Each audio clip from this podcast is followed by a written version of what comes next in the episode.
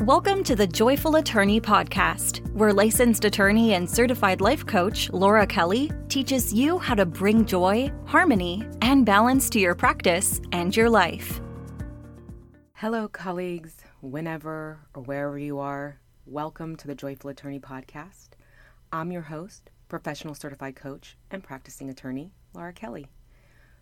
Whenever I talk about mindfulness or meditation, the one thing I hear the most is, I can't meditate. In fact, I used to say this as well.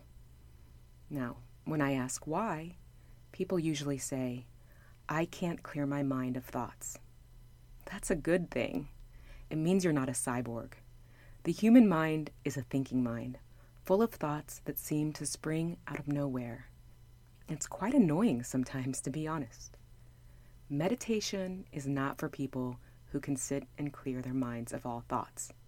Those people don't need meditation.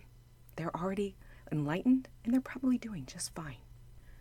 There is a myth of special people who are able to zone out for hours on end and then come back to this dimension.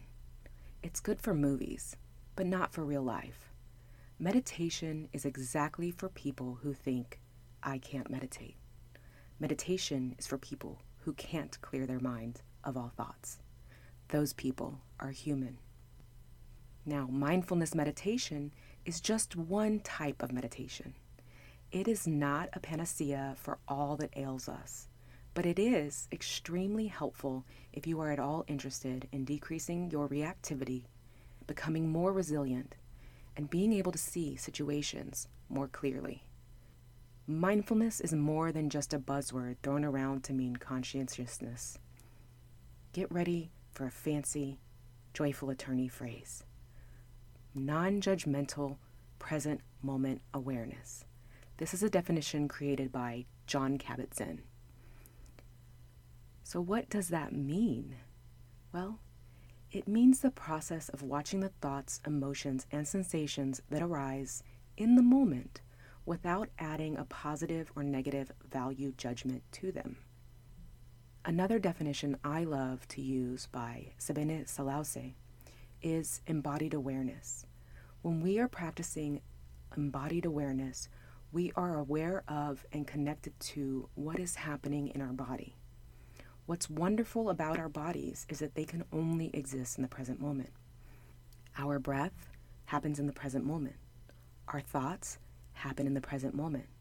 Our physical sensations happen in the present moment.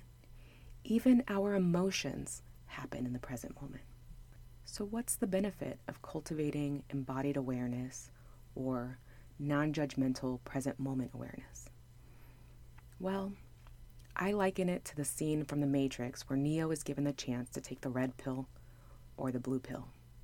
Do we want to experience the exhilaration of living in reality, or do we want to live in the simulacrum or the simulation of reality? When we practice mindfulness, we are able to experience the real world deliberately. The other alternative is living in the blue pill world. It's a life on autopilot. The default mode network is triggered. The default mode network is how the brain operates when we are caught in a daydream. If you've ever driven somewhere only to arrive at your destination while not remembering anything about how you got there, then you know the default mode network. Without mindfulness, we are living in the imagined past, the imagined present, and the imagined future. In the blue pill world, our thoughts reign supreme. Our thoughts, which are also our perceptions, assumptions, observations, interpretations, and judgments, cloud our reality. They also cause us stress, reactivity, burnout, etc. This leads us to participate in maladaptive behaviors like overeating, overworking, overthinking, overdrinking, overwatching, overscrolling, overshopping, and procrastination. In other words, avoidance, resistance, and pain. Mindlessness doesn't solve the underlying issue, it prolongs it. When we are mindful and can gain awareness of our thoughts, feelings, and sensations without judgment, we see the world for what it is. We can be with anything that arises. That is so powerful. We are no longer at the effects of the world around us. We are part of the world around us. This allows us to choose a path in this world that serves us and serves others. These benefits aren't just for our own satisfaction. The proven benefits of mindfulness include reduced rumination, stress reduction, more energy, improved working memory, improved focus, reduced emotional reactivity, more cognitive flexibility, and increased relationship satisfaction. A quote that is often attributed to Viktor Frankl is Between stimulus and response, there is a space. In that space is our power to choose our response. In our response lies our growth and freedom. Now, mindfulness involves both a formal and informal practice. The formal practice is known as mindfulness meditation. The informal practice entails utilizing the skills you've learned in the formal practice to relate to your inner and outer world. Now, there are a lot of misconceptions about mindfulness meditation. It's not about clearing your head of all thoughts. There's no chanting, there's no special gear or posture required. Um, sometimes you can use a little gong, and that can be cool. it's a practice because it requires practice. And if you're restless or find it difficult to sit, you can try a walking or standing meditation. It's simple, but it's not easy. So, how does one practice mindfulness meditation? Sitting, standing, walking, or lying down.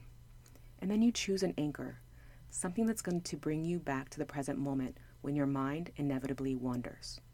So, some anchors can be awareness of the breath, awareness of sounds, awareness of bodily sensations, and something called choiceless awareness, where you see what arises and focus on that without clinging to it. There are also specific mindfulness meditation practices, such as RAIN, which is recognize, allow, investigate, and nurture and that's for reduced emotional reactivity, and loving kindness meditation, where we send out our well wishes to others and ourselves. So, as I mentioned, you will not be able to clear your mind of all thoughts. Your mind absolutely will wander. So, what do you do when the mind wanders? You just notice it. You notice your mind has gone to planning, gone to the past, is, you know, thinking about what you're going to pick up from the grocery store. And you can just gently name what's happening, like planning, thinking, fantasizing. And then you bring your awareness back to the chosen anchor.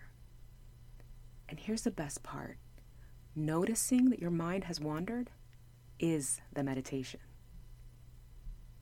And that's really all there is to mindfulness meditation. And if you'd like to try a guided meditation, you can find them on YouTube, SoundCloud, the 10% Happier app, the Calm app, and Headspace. I will also add a guided meditation to this podcast for your benefit. If you would like to learn more about how looking after your thoughts can help you find joy, balance, and harmony in your practice and your life, then please contact me for a free mini session and let's get the journey started. Go to thejoyfulattorney.com to find a time that works for you. Until next time, stay mindful. Learn more about how you can work with Laura Kelly by going to thejoyfulattorney.com. Thank you for listening.